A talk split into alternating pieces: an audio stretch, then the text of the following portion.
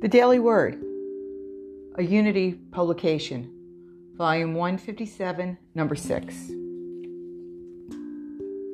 Thursday, November 14th, 2019.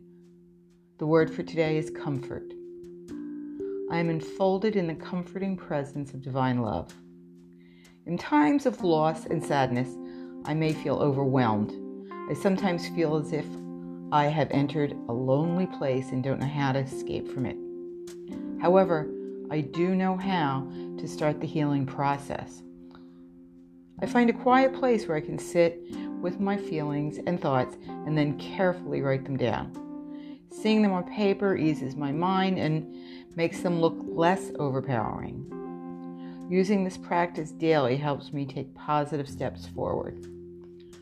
My spiritual nature will guide me through this challenging time. God is always with me, so I'm never really alone. I feel peaceful and comforted. I give thanks for the loving presence within me. Zechariah chapter 1 verse 13. Then the Lord replied with gracious and comforting words to the angel who had walked with me. The daily word for today is comfort.